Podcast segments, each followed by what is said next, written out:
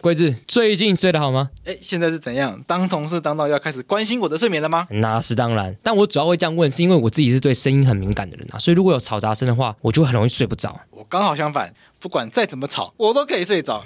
那我好奇哦，如果我在住家，旁边邻居在施工，有够吵，怎么办？那我们就按照顺序来讲解一下法律。首先，旁边邻居在施工，那就是一定要先检查他们有没有室内装修施工许可证。那再来，我猜应该是要按照噪音管制法的规定来处理，对不对？没错，按照《噪音管制法》第九条规定，政府有订定营建工程噪音管制标准，在这个规范标准下面，对于音量的分贝有做出限制。那关于施工的期间，那个标准应该也是有规范吧？没错，施工期间限制在平日早上六点到晚上十点之间，假日则是早上八点到十二点休息两小时后，下午两点到晚上六点之间。所以在上述时间以外的施工都是违法施工，可以检举，对吧？没错，所以如果违反上述的规定的话，那你可以做的方法就是就是什么？就是去好好跟他沟通一下啦。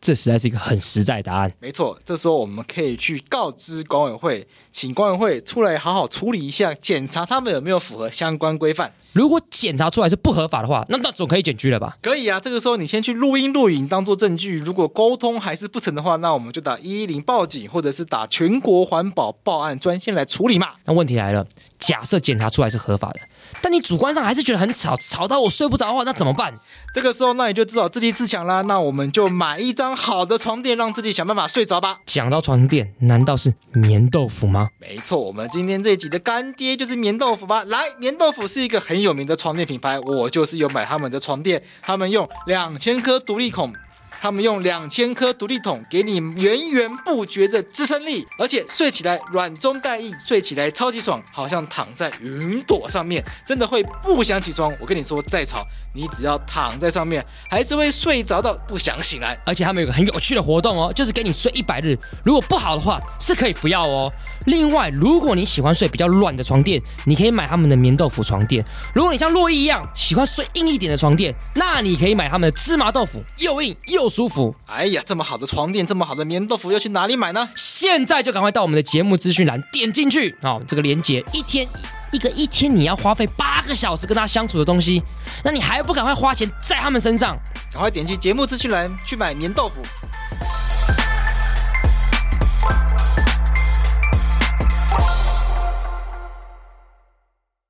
我是桂智，你现在收听的是法科电台。欢迎来到法克话题，今天是 EP 一二三。我们今天这一集要来讨论的话题是鉴宝资料库。哎呦，哎呦，我们这集哎，洛洛伊才是来宾啊啦，忘又忘记了，差点又要说欢迎特别来宾，不 是，我才是特别来才是特宾。别来宾。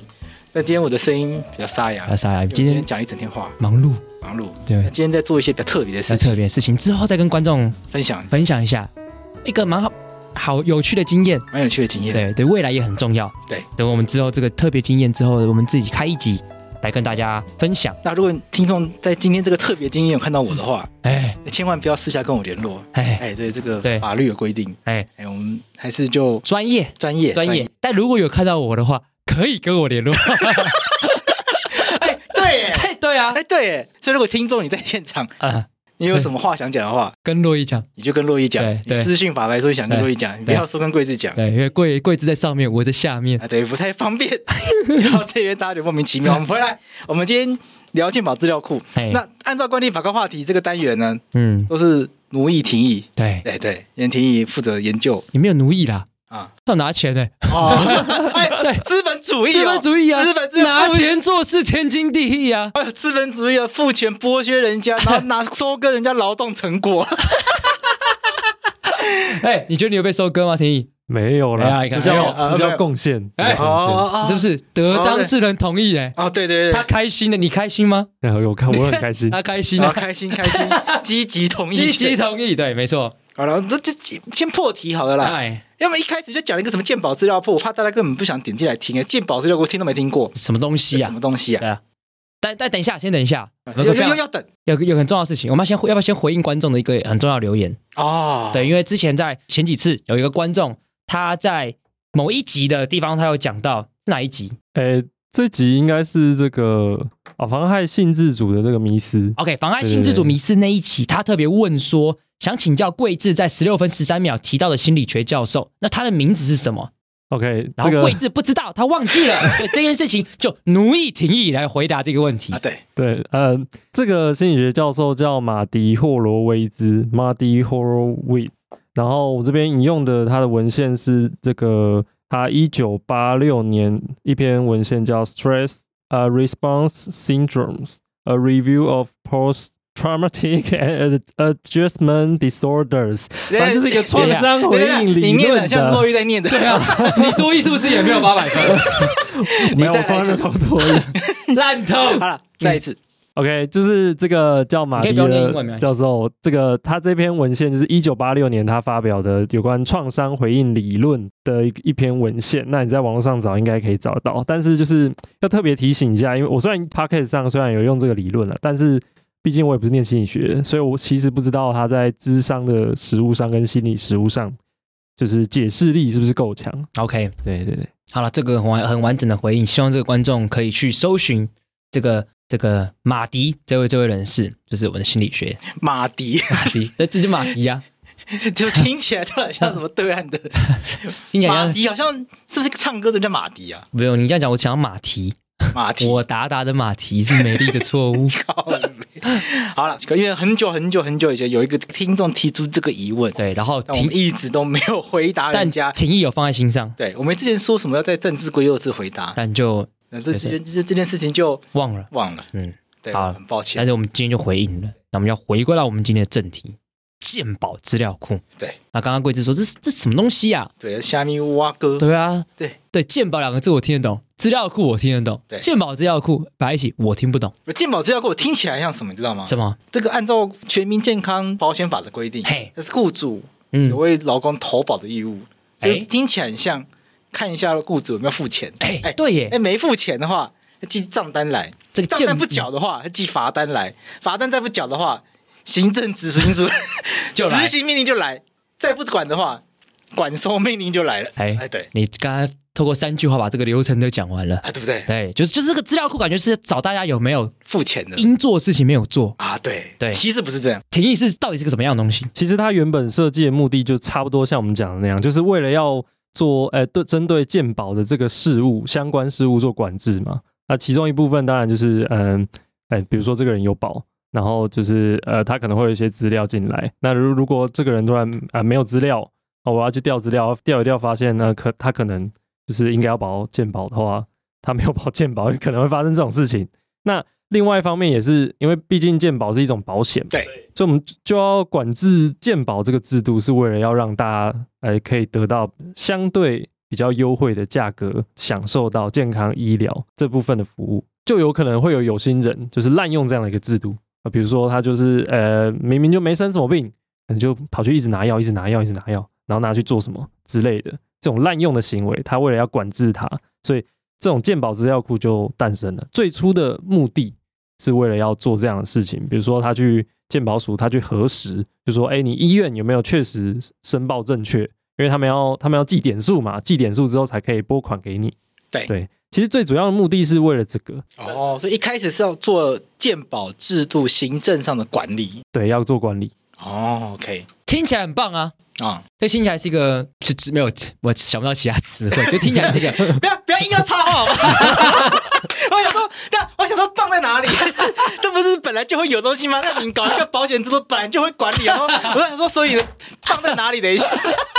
不过刚刚婷婷讲到一个鉴宝点数啦，嘿这个以后也许有机会可以来分享一下，嘿，因为鉴宝点数它也是一个大灾问大课题。哎，对，因为很多看医生也医是生在嗯抱怨这个点对数，因为健保我们去看病，然后医生其实是按照我们去看病之后，他拿到点数，来然后拿点数就换钱。对那这个点数制度也很怪，啊他不是说看越多赚越多，哎，看越多会赚越少，对，它是有配额的。嗯看零到一百个人，可能是一个人得几点，一百个人到两百个人，可能点数就变少，稀两释百了个以上，每一个人平均得得到点数又更少。对它的概念是希望医生要控制一下自己看病的数量，不要太忙啦。不要太忙，这样嗯这样子，医生看病品质才会升高才会维持。对，嗯但医生就觉得啊，看那我们点数就赚不了，我就凑，我无法拉高业绩。对，哎，万一我就是这么多人来，我大家喜欢我，对这样也错了吗？对呀、对啊，所以在坊间就有很多这种规避这种鉴保点数的手段，对然后后面就引发一些纠纷，甚至衍生刑事责任。对，那以后有机会再来分享。没错，那我们就是讲这个鉴宝资料库，既然是就是鉴宝署拿来就是管理说，哎，有没有人民滥用这个鉴宝资源？哎，有没有医疗院所滥用这个鉴宝资源？所以我们就知道，其实鉴宝资料库就是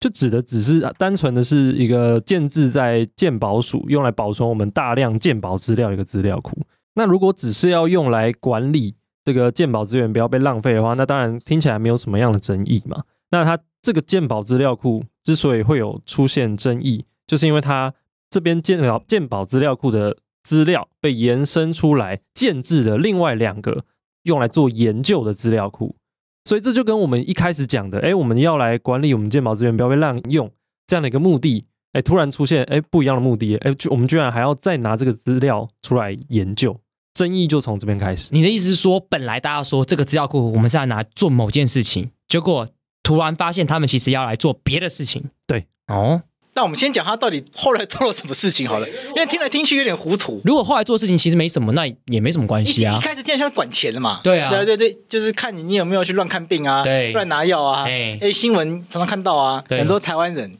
哎喜欢看病，到处去拿药，嗯，就收集药物放在家里啊又不吃不吃不知道干嘛，对又然不后吃过期全部丢掉， 呃，我我突然想到一个笑话， 之前有一个笑话是说，有一个一对夫妻天天去看病，every day，然后有一天医生就突然发现，哎，太太没有来，他就问先生说，今天太太怎么没有来？他说，因为她今天不舒服，在家休息。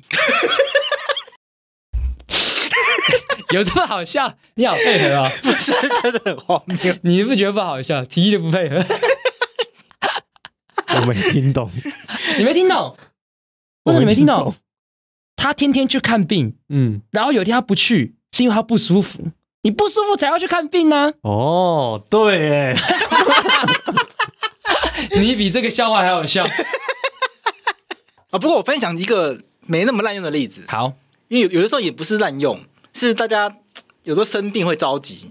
比如说，我又我我举我个人的例子啊，也不要讲别人啊，那我现在贴自己标签。来桂我枝，小时候体弱多病，嘿，所以小时候身体是很虚的，然后瘦弱，看不出来，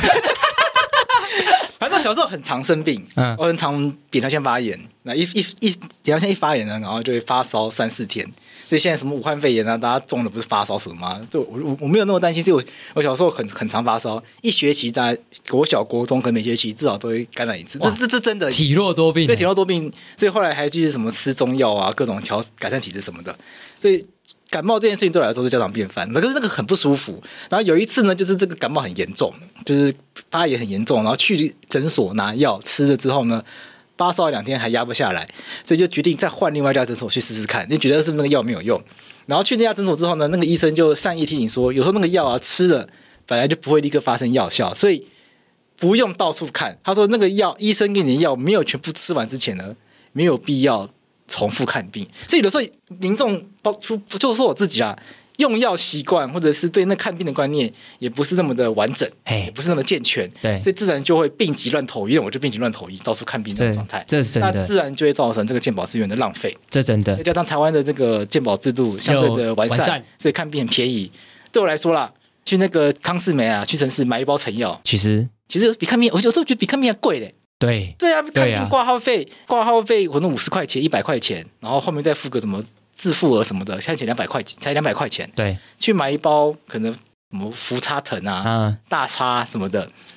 买大盒一点的，可能两三百块就没了。对，那根本就为什么不看病呢？看病还有医生帮你配药，没错还有药师帮你调药。没错，对，所以台湾其实医疗制度非常完善，没错，所以也变成大家嗯太习以为常，习以为常觉得这个是应该的、理所当然的。然后当然是大家就身在福中不知福，对很这多人真的会有这样的观念。其实出国去看的话，麻到烦，出到其他国家之后，发现其他国家医疗制度根本就不是这个样子。对比如说美国看病一次超贵的，超我在贵美我在美国生过一次病，就小时候去美国亲戚家，那那时候是因为时差调不过来，就是连续好几天，因为实在调不过来，所以身体会很不舒服，只好去看医生。后来看那一次医生就花了好几百块美金，哇但其实没有做什么事情，你知道吗？ ，very 非 expensive，常贵，就只是去医院里面去医院，然后看个门诊，然后医生就看一看，然后也没有给什么药，他说哦这个没有试，因为时差没有调好，所以身体也不舒服，什么什么，回家好好休息就好。哎，几百块美金就没嘞，好贵哦，对啊，所以那些美国的亲戚什么会特别会飞回台湾看牙齿什么的，也是是因为坐飞机回来再坐飞机回去，比他们在当地治疗牙齿还便宜。哦，哎，这有道理，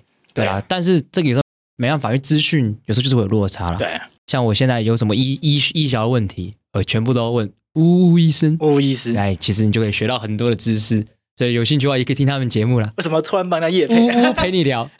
我觉得呜医生对我太好了。好好好，然后我就说，那我要怎么就是回报给你？他说，那你帮我打一下节目好了，然后偶尔帮他打一下，呜呜陪你聊，可以学到很多医学知识，生病就不用这么害怕了。其实刚刚桂智讲到，就是呃有就医的习惯，就是药吃完就还没吃完就先去先去看医生。这种有关于就医习惯的事情，其实也是健保资料库希建制来希望去管控的一项行为啦，就是会医院会定期的去做这样的检视，看某些病人是不是觉得他医疗行为怪怪，这么怎么那么频繁，感觉有点不太正当。对，就会依据这样的一个资料来去针对这样的个案做辅导，就是跟你说，哎，你可以不要这样，就是不用这么频繁来来看看，就是同一科同一个门诊之类等等的，嗯这也是就是鉴保资料存在很重要的一个目的啊。 ，OK，那你刚刚讲说另外一个，因为成立健保资料库之后，产生另外一个做事情的一个目的，然后产生争议，那那到底是什么？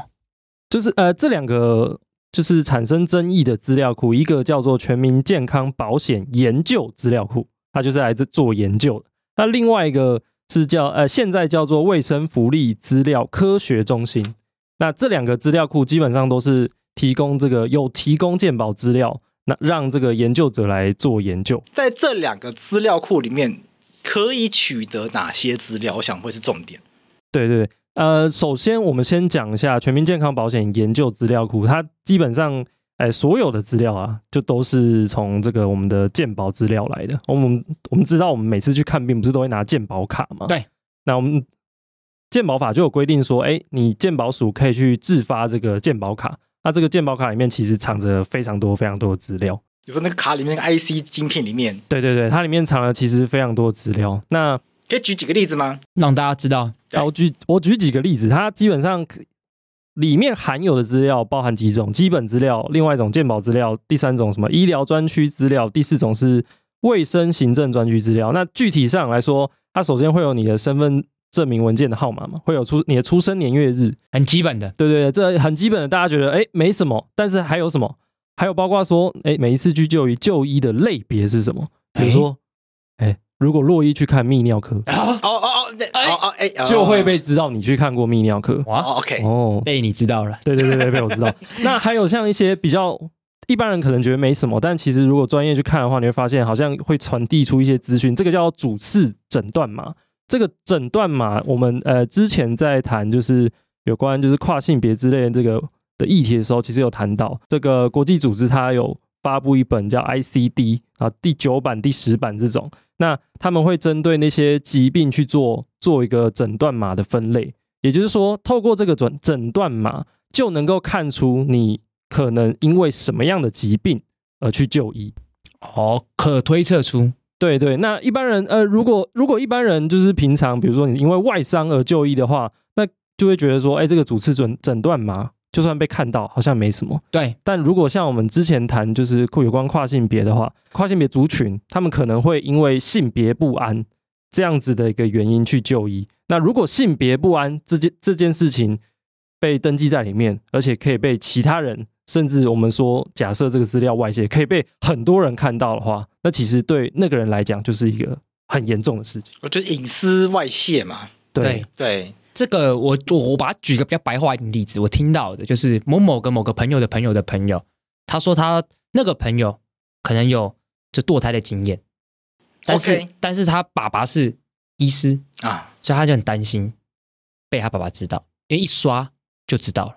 哎，有这么容易看到吗？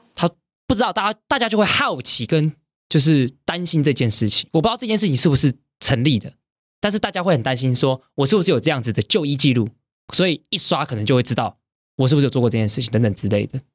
但我先跟观众讲，我不确定堕胎这件现事在情，洛伊讲的这件事情，对我们并不知道哦、不知道对但是大家会担心，担心这些记录都是被存起来的，对但是存放在哪里不知道，不知道。怎么存取不知道，不知道谁有存取权限不知道对，有存取权限的人在什么条件下面，用什么样的方式，在什么场所可以取得，不知道，不知道，但是会担心。但一定会担心，对因为他爸爸是医师，对他爸爸可能是很高阶的医师，嗯假设大医院的嗯，院长，对假设某批某批对医院里面常常可能主治医师啊，很什么主任级的啊，都是什么批什么批的，，对那可能都有什么什么教授的身份，可能都在做什么研究计划，那可能都有机会，也可能都有权限去调阅这些资讯，嗯，那可能这样子两手一点，就知道了，哎，就看很到了，让人不安。对，对，因为我们可能也不知道他爸爸怎么看待这件事情。我们先不讨论他公平不公平、性别的问题，对他可能就是会紧张。 ，OK，那用这个例子来来，就是反映刚刚婷宜所讲的，就是你一刷下去，哎，会知道很多事情。对，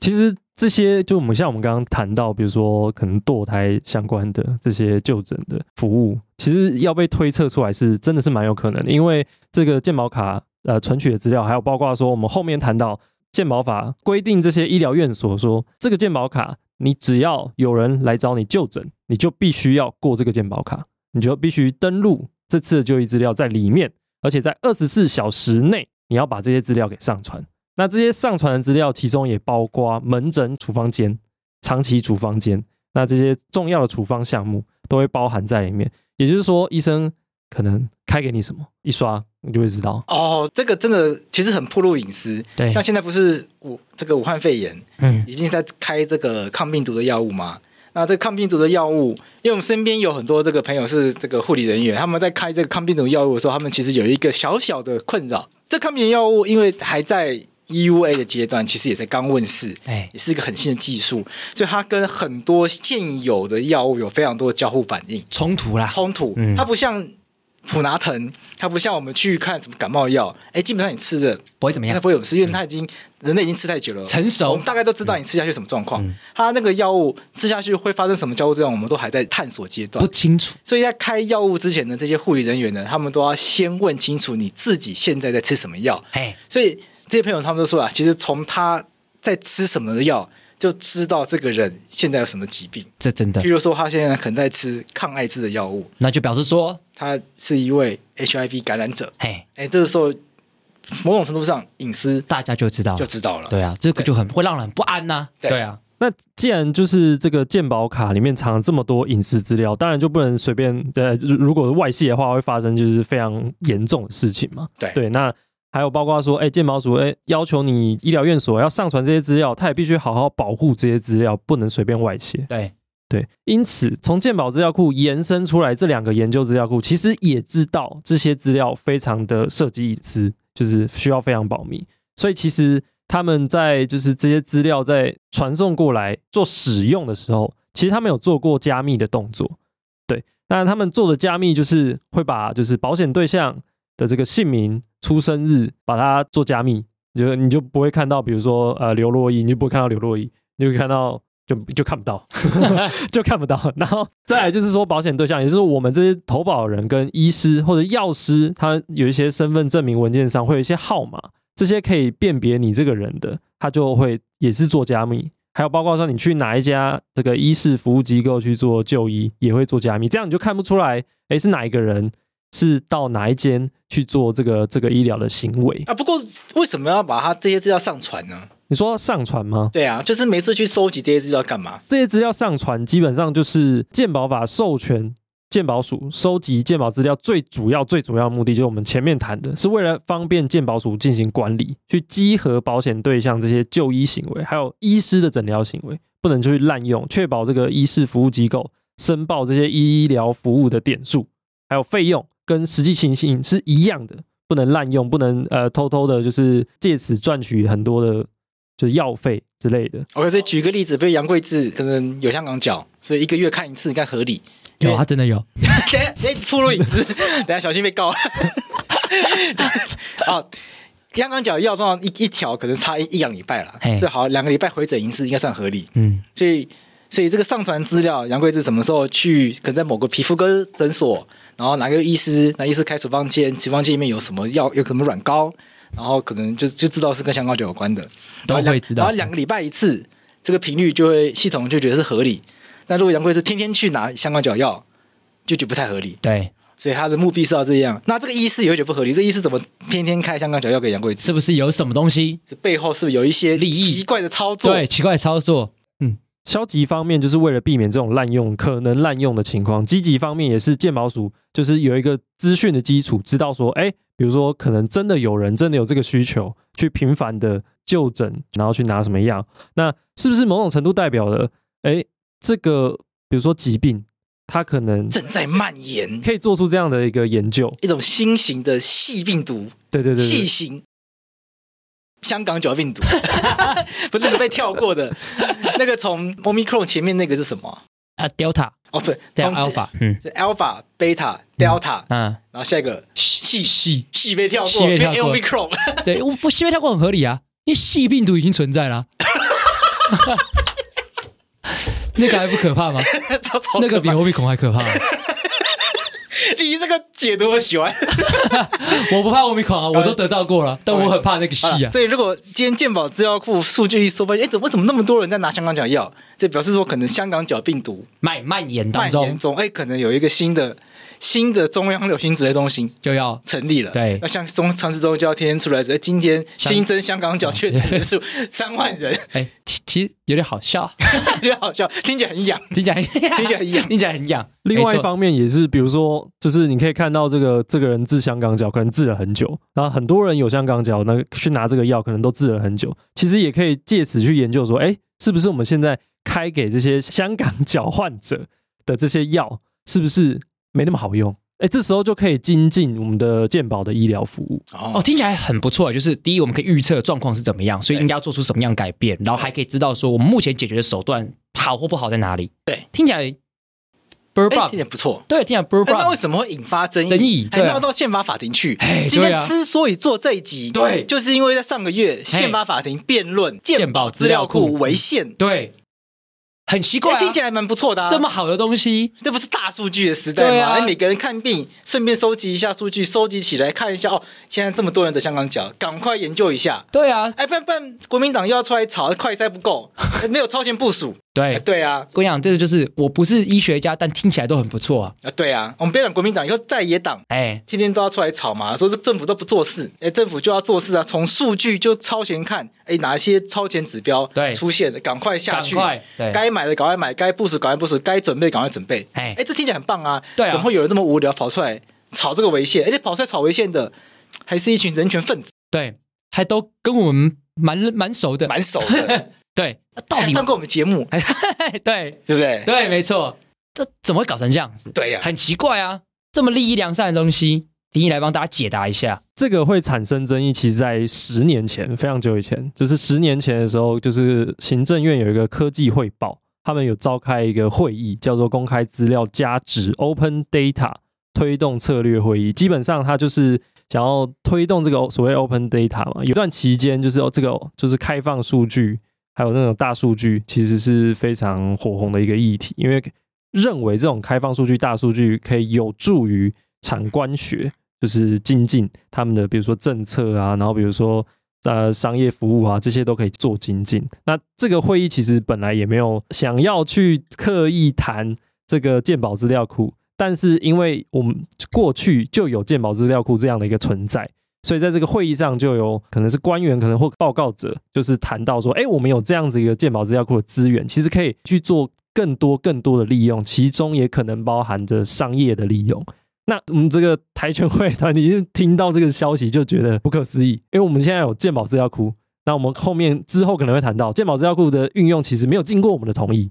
没有经过我们的同意，我们就取得了我们的鉴宝资料。好，那原本你是说要拿这些鉴宝资料来用作哎避免滥用这个鉴宝资源的这个目的，或者精进鉴宝医疗服务的这个目的，结果你居然拿了这些资料出去做研究也就算了，你现在还可能想要延伸到商业利用，也就是让一般的商人可以利用我们这这些鉴宝资料来做这些商业行为，呃赚钱。所以这些资料，除了鉴宝署自己在做鉴宝的行政管理，抓这些滥用的人，抓这些滥用的医师之外，还做了哪些延伸的利用？有没有一些具体的情况？尤其是你刚才讲商业那一部分，没错，哎、其实商业因为之前的争议，所以就没有再做哦这样的利用了。哦所以就被商业的暂停目了前先被挡下来了。对有有草因果为它然是有用，对对对，因为它是最具争议的部分，所以就变成是我们现在谈的这这两个具有争议性的这个资料库，其实都是开放给做研究。那呃，其中虽然这个卫生福利资料科学中心，其实它是有开放给这个卫生福利相关产业是可以去来申请的，但其实它要取得当事人书面的同意啊，是相对严格很多。所以基本上，基本上原则上，目前的这两个资料库还是主要供 for 研究使用，研究者使用。所以给学术机构做学术使用，对，给学术机构做学术使用。另一方面，也给就是我们像我们谈到，就是给政府单位他们做决策的时候很重要的一个依据。那听起来也蛮公益的、啊。也不错啊。对啊，对啊，他们专家来帮我们处理一些专业的事情。对啊。对啊，我觉得听起来也不错啊。哎，台湾有很多工位专家，对啊，随便讲几个，陈建仁柯文哲，这柯文哲不 是，柯文哲不是，因为我们要平衡报道。柯因为柯文哲不是台大工卫系毕业的。哦，OK，如果谁是台大工卫系毕业，你知道是谁吗？还有谁？陈其迈。哦，OK，对，陈其迈是不是陈建仁的学生呢？啊我不确定，我不知道哎、对，我不知道。对啊。不过按照有些人讲，因为他们都姓陈，这陈其迈其实是陈建的私 生子。烦死了！而且柯文哲是科技化是真是 吧？那他怎么背叛 他爸？对啊呀、人家他爸柯柯其华是我们前几天的文前案几，天文案上面有，大家对有兴趣的话，可以去法白的 i 这边了解，也是法台湾的知名的政治受难者。，对，科技化他最有名的一本著作呢叫，新英文法，这个洛伊赶快去 买。 洛伊没有读好的东西。好，回来好，涂来听议，我们刚才讲的事情，他研究不是很好吗？有什么问题？对，基本上我们听起来就是，哎，拿我们大家的健保资料去做研究啊，做出来研究成果，就不就可以精进我们的医疗服务吗？或者是精进我们的就是行政单位的决策吗？可以更精准吗？这样有什么不好的地方吗？其实这边可能就要举一个国外发生的例子。我之所以要举这个例子，其实是因为这个例子上面有几个特殊之处是我们可以观察到的。什么例子？这个例子呢，我先讲，这个就是在二零一八年爆出来的这个剑桥分析事件。哎，那这个剑桥事分析事件，基本上我们不细谈，因为它有非常多的这个面向。然后有机会的，话可以去看 Netflix 有个纪录 片，对 Netflix 上有一个纪录片就在讲这个，虽然我觉得它拍的不是很好，哦哦哦哦哦哦哦，哦火力强大哦，，你你你会拍哦你火猛来 烈，那基本上我们简单讲这个剑桥分析事事件，就是在讲说，二零一八年的时候，这个英国有一间公司叫 SCL，它是战略沟通实验室。那它有一个职员，前职员，他叫怀利，他就跟这个英国《卫报》跟美国《纽约时报》爆料，就说，哎、有一个剑桥大学，剑桥大学哦，就是这是应该是一个很大的， Cambridge 对，大家应该都听过的一个大学，就是那个剑桥大学吗？就是那个剑桥不大学，是那个，不是那种名字取很像，但其实不是那种的 的的那个山寨大学吗？啊，真的假的？ 有这种？哎，有些学校有些名字会故意取很像，譬如说啊，算了，不要算了 对，，其实我我我我脑中有名字，但是我不好 意思讲。我脑中我想到一些一个快倒掉的，想说对对算了对，我不要我啦我不要我乱忍批评人家。我我忍住了我也忍住了。没有啦，啊是真的剑桥大学那个英国剑桥大学的哎呦心理学跟资料科学家，这个人叫亚历山卓·科根。那他跟他的团队就开发了一款 A P P，这叫就叫做“这是你的数位生活”。那他这个是你你想想看，这个剑桥大学，他又是心理学家，然后又是这个资料科学家，他就是一个学术者的角色嘛而。且很专业啦，对，所以他基本上他就是表面上看起来他是有办法透过这样的一个身份，让他看起来，哎，我是要来做研究的，所以他开发了一款这个，就 A 是 P App 对这款 App，它在没有获得充分授权的情况下，收集了最多约八千七百万名脸书使用者的资讯。哎很啊多，好多、比哦，台湾人的人口还要对多好多倍。很多倍，对大概就是南韩加上台湾对对，差不多，对差不对？不，多对差。不多。后来被确认实际有的应该是也是也是五千多万，但也是非常多啦。总而言之，这个这款 A P P 最可怕的地方不是说，哎，他问你要不要用，你点确认他就拿你的资讯，不止这样而已。他还透过这个脸书各自保障的一个缺陷，利用这个同意者的好友名单，也就是说，比如说洛伊他同意了这个 A P P，哎哎，桂枝他是他的好友，哎，洛伊同意了，哎，桂枝没有同意，但是他也一一样可以透过洛伊来收集桂枝的资讯，哇，那完了，哇塞，就会形成一个好友网，也被一起收嗯收集进来哇。一网打尽一。网打尽，对对对，所以这包括说个人简介啊、你的贴文啊、你的留言、你按赞啊、私人讯息的这些内容都被截取进这个资料库里面。那这些资料就被提供给 SCL 子公司，叫做剑桥分析公司，来给他们的客户做商业的运用，就是他们是要收钱的啦。 OK，对，那他们收钱，哎，听起来好像是一个资讯外泄，然后商业滥用的例子嘛。但为什么它严重？严重是因为剑桥分析公司利用心理学的理论，将人们分成三十二种，比如说，呃，我是敏感的人，或者说我是怎么样的人，然后，洛伊是高敏感的人，哎，我是高敏感的洛伊人是，说自己对是对对高敏人格，哦对，所以他就我是会低迟钝人格，对 没错，低迟人，低钝 第人一格。对人格，他会他会运用运用你们这种特点来预测你们的对特定资讯的反应，哦，对，然后所以就会配合客户的需求，将设计过的资讯投给放你，对，投放给你们，拿来改变你们的对事物的看法跟行为。他们运用的成果，其中也包含二零一六年的美国总统大选，哎他们针对就是选民做分类，然后做特特定的投放，有些甚至包含偏颇或者是误导的资讯，所以就借由这个方式来影响选举的结果。所以讲到这边可以白话讲一下，学术研究取得资讯，结果弄给商业东西，最后影响到人民一般生活。对他这个各自，并不仅仅只是你取得这个各自之后，哎，我我的资讯被看到而已，他还从你身上拿了你的各自之后，反过头来影响你，所以婷宜你讲这么多，你是想要讲各自的重要性嘛？哎，也算是对不对？他想要讲各自如果不被好好的管控，而最后导致这种结果是可怕在这边。尤其剑桥分析那个纪录片最后讲，的就是其实你我们都被操纵，对，因为你是怎么样子的人，什么样资讯会影响你，你都算得出来。所以像好比说给贵这种低钝人格，对跟洛伊高敏人格投放的讯息就是完全不一样对，可是达到的效果可能是一样，哦这就蛮可怕。就我们两个看这个看了不一样资讯，但是最后都说好了，那我们投给韩国瑜好了，就哦，会有这样子。所以那边就开始出现各种，我站在 云林，那现在已经过时了，真的，你现在太现在太落后了。嗯对，而且我们会看抖音，不是被投放，是我们自愿 的。我们跟是为贵了人是两个人每天我们为了要做这个社群对的操作，对只然好后下去对叫什么肉身菩 萨。对，但重点是我们两个肉身进去玩的非常开心，整天在那边交换说：“哎，看这好好笑。 身边朋友已经生 气”，对，生这一气趟去澎湖，每天都被骂， 不要再滑了， 受不了。但我想问一个问题，像剑桥分析，它是被滥用，对而且它被用在不当的用途。这些人他不当的收集脸书上面使用者的个资，然后也把它用在我们认为不正当的用途上面，因为它是去操纵选举结果。对。可是鉴宝资料库不会这样子吧？电保就过他收集资料的过程，啊，固然没有得到，啊当然好像没有得到大众的同意，哎那毕竟有法律依据。对，OK，这个是这次宪法诉讼的一个争点，到底人民有没有明确同意过？我想这个可以讨论。对，换一个角度来看，呃，使用健保资料库的目的是用来作为公共卫生政策研究、医疗学术方面的研究，哎，看起来很正当啊，对啊有何不可？所以这就是嗯，我们可能后面如果还有机会再回来谈这个鉴宝资料库案的时候，其实要谈的就是，其实也不是说这样子的一个作为就一定会导致说像剑桥分析这样子的滥用。其实像剑桥分析可怕的地方在于说，他们也曾收集过就是某些人的鉴宝资料，哎哦然后可怕的地方在于说，他们也是有研究者参与其中，然后透过这样一个身份的包装来做出这样不正当的事情。那回过头来看我们的鉴宝资料库，我们要问的其实是说，我们的鉴宝资料库如何不让这种人出现？哦，利用我们的鉴宝资料库，滥用我们的鉴宝资料库的资源，假装他是研究者，然后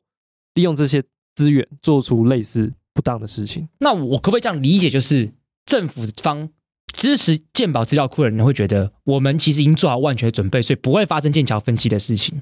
而反对的人就会觉得，没有我们做的方准备还不够，可能会发生这样的事情。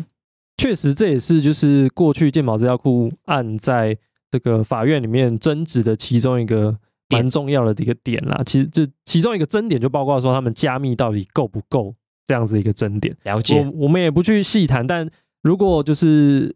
去看这两个研究资料库的加密的方法的话，其实可以发现说，哎，确实他们有相对比较谨慎的做法，但是有一些他们做不到的地方，比如说刚我们讲，就是他们可能会针对什么姓名、出生日和你的身份证字号这些做加密，可是他们要做研究啊，他们要做研究，总不可能把你得了什么病都一起加密，看不到吧？哎所以就是像这样的资讯，虽然不能够辨别你这个人，就是因为那些资料基本最直接辨别你这个人的基本资料已经被屏蔽掉了，但是问题是其他资料，比如说，哎，我还是可以知道某一个人去看了泌尿科，哎，医生可能他开了处方是什么？那假设今天我一不小心拿到洛伊的这个药袋，那是不是就有可能就是哎比对说拿多拿几个药袋就看出来说，哎。哎，这个是不是一模一样？这是一模一样，就有可能会发生这样的情况，是我还是可以知道那个人是谁，可得特定，对，可得特定。刚刚林毅讲的都是些去识别化的问题嘛，那我们再继续延伸下去好了。就我们我们刚刚讲的都是鉴宝资料库拿来做研究，那其实婷一在前面还有提到说鉴宝资料库它还有跟其他资料库有一些串联的情况，要不要帮我们讲一下？比如说，就是会有一些家暴通报的档案，或者说性侵通报档，或者是说一些艾滋病通报档，或者是呃精神疾病通报档。那这种就是比较涉及比较敏感的一些资讯。那如果这些资讯如果流出来会被滥用的话，它其实会造成的影响也是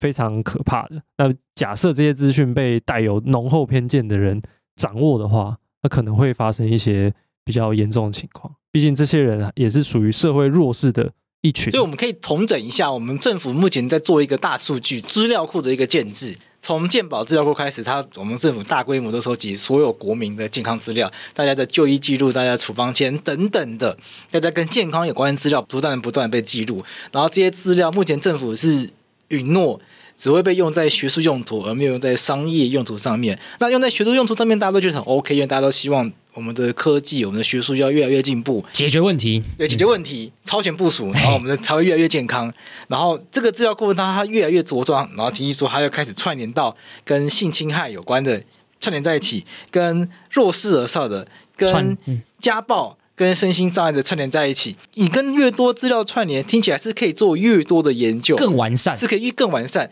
但是这背后它的代价是什么？ 这背后的代价其实就是我们讲我们的资讯隐私权被某种程度的削弱了。什么是资讯隐私权呢？嗯，其实我们平常很熟悉，大家都觉得，哎，我们这是我们的个人资料，我们有我们有隐私权，我们有隐私权存在。那这个隐私权最早的这个概念就是，呃，不受干扰的一个权利啦，就是我有我的生活，我不应该受干扰。那最早是有一个律师，因为很有趣，他的老婆，他老婆在某个聚会上就做了某些事情，然后就被记者写入报道里面，然后写的太细，他有点不爽。哦，我不知道，我不知知道。啊？你就在意一些很有趣的点，对啊，因为做了一些什么事情，嘿，这会影响到我们的判断。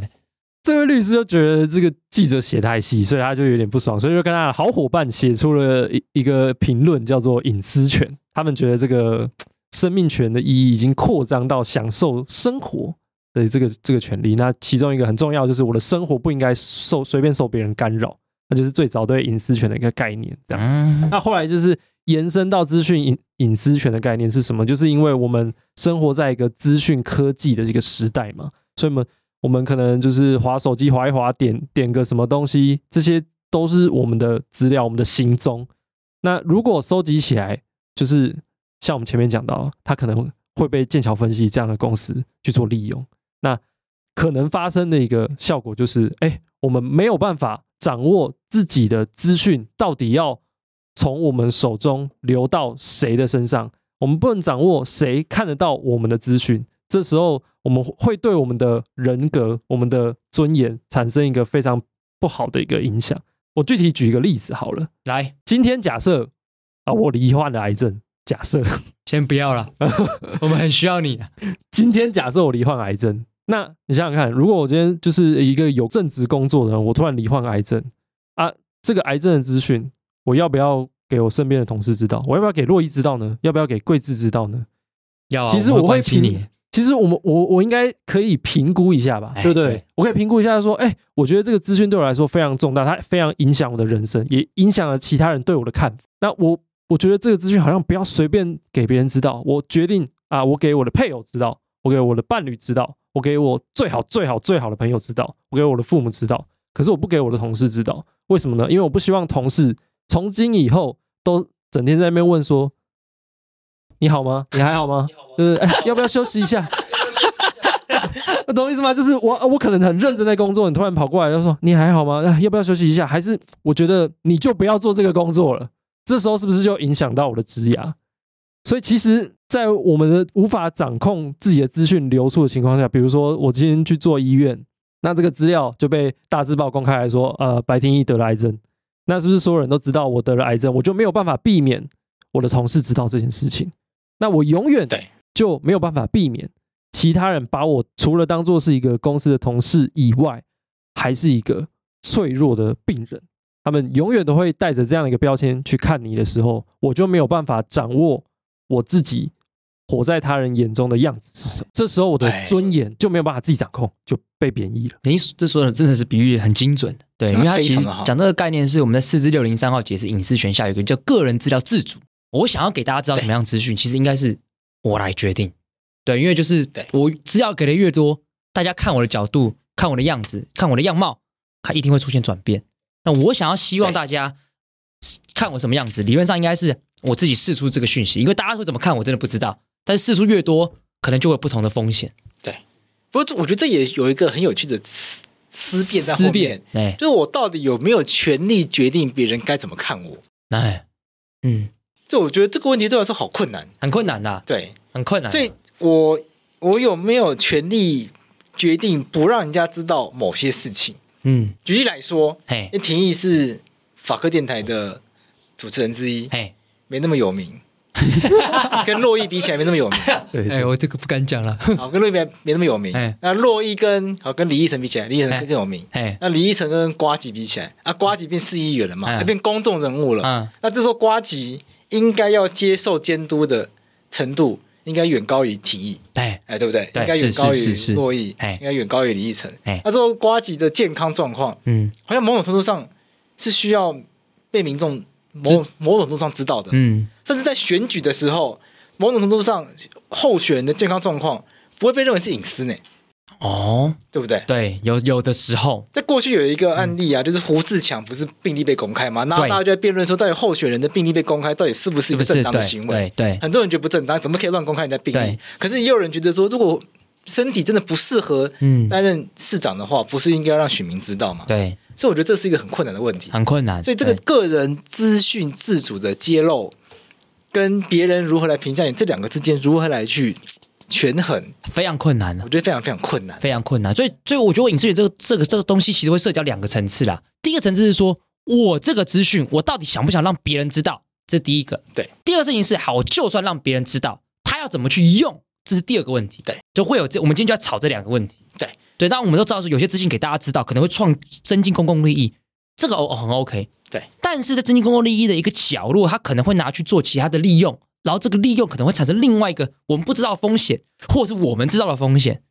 那这个时候怎么办？对，就是所以我们，所以这两个权衡，嗯我的资讯我应该要有控制权，嗯，但是面对到公共利益的时候呢，那我们就问公共利益。要把这只手伸进到我身体里面，把资讯抽出来的时候，我们就要来认真的质问这公共利益是什么？对，因为不是不能这样做，对除非你跟我讲说，我我一定要这样做，因为有一个极大公共利益，我不这样做不行。然后你论证成功，那那好，那我们接受，所以在选举的时候，候选人的哎健康，选总统跟选里长，我想又不太一样，又不太一样又，感觉又不太一样。对，对，那今天我们面对的是鉴宝资料库，嗯，我们面对的是这个学术研究。如果大家都不把自己的健康资料交出来的话，对，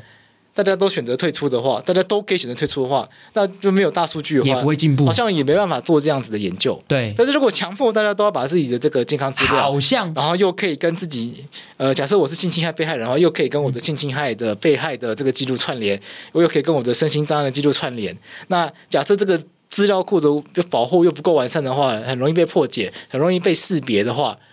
那我等于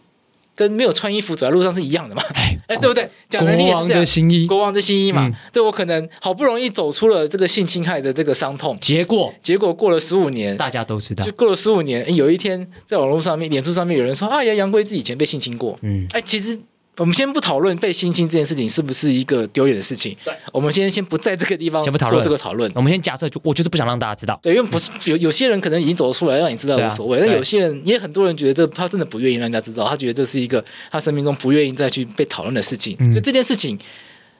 回过头来，既然要大规模的收集人民的资料，嗯，我们就要问的事情是：这个鉴宝资料库，我们的法律依据，有没有够完善？那我们的法律制度够不够完整？对保护够不够？嗯而且它已经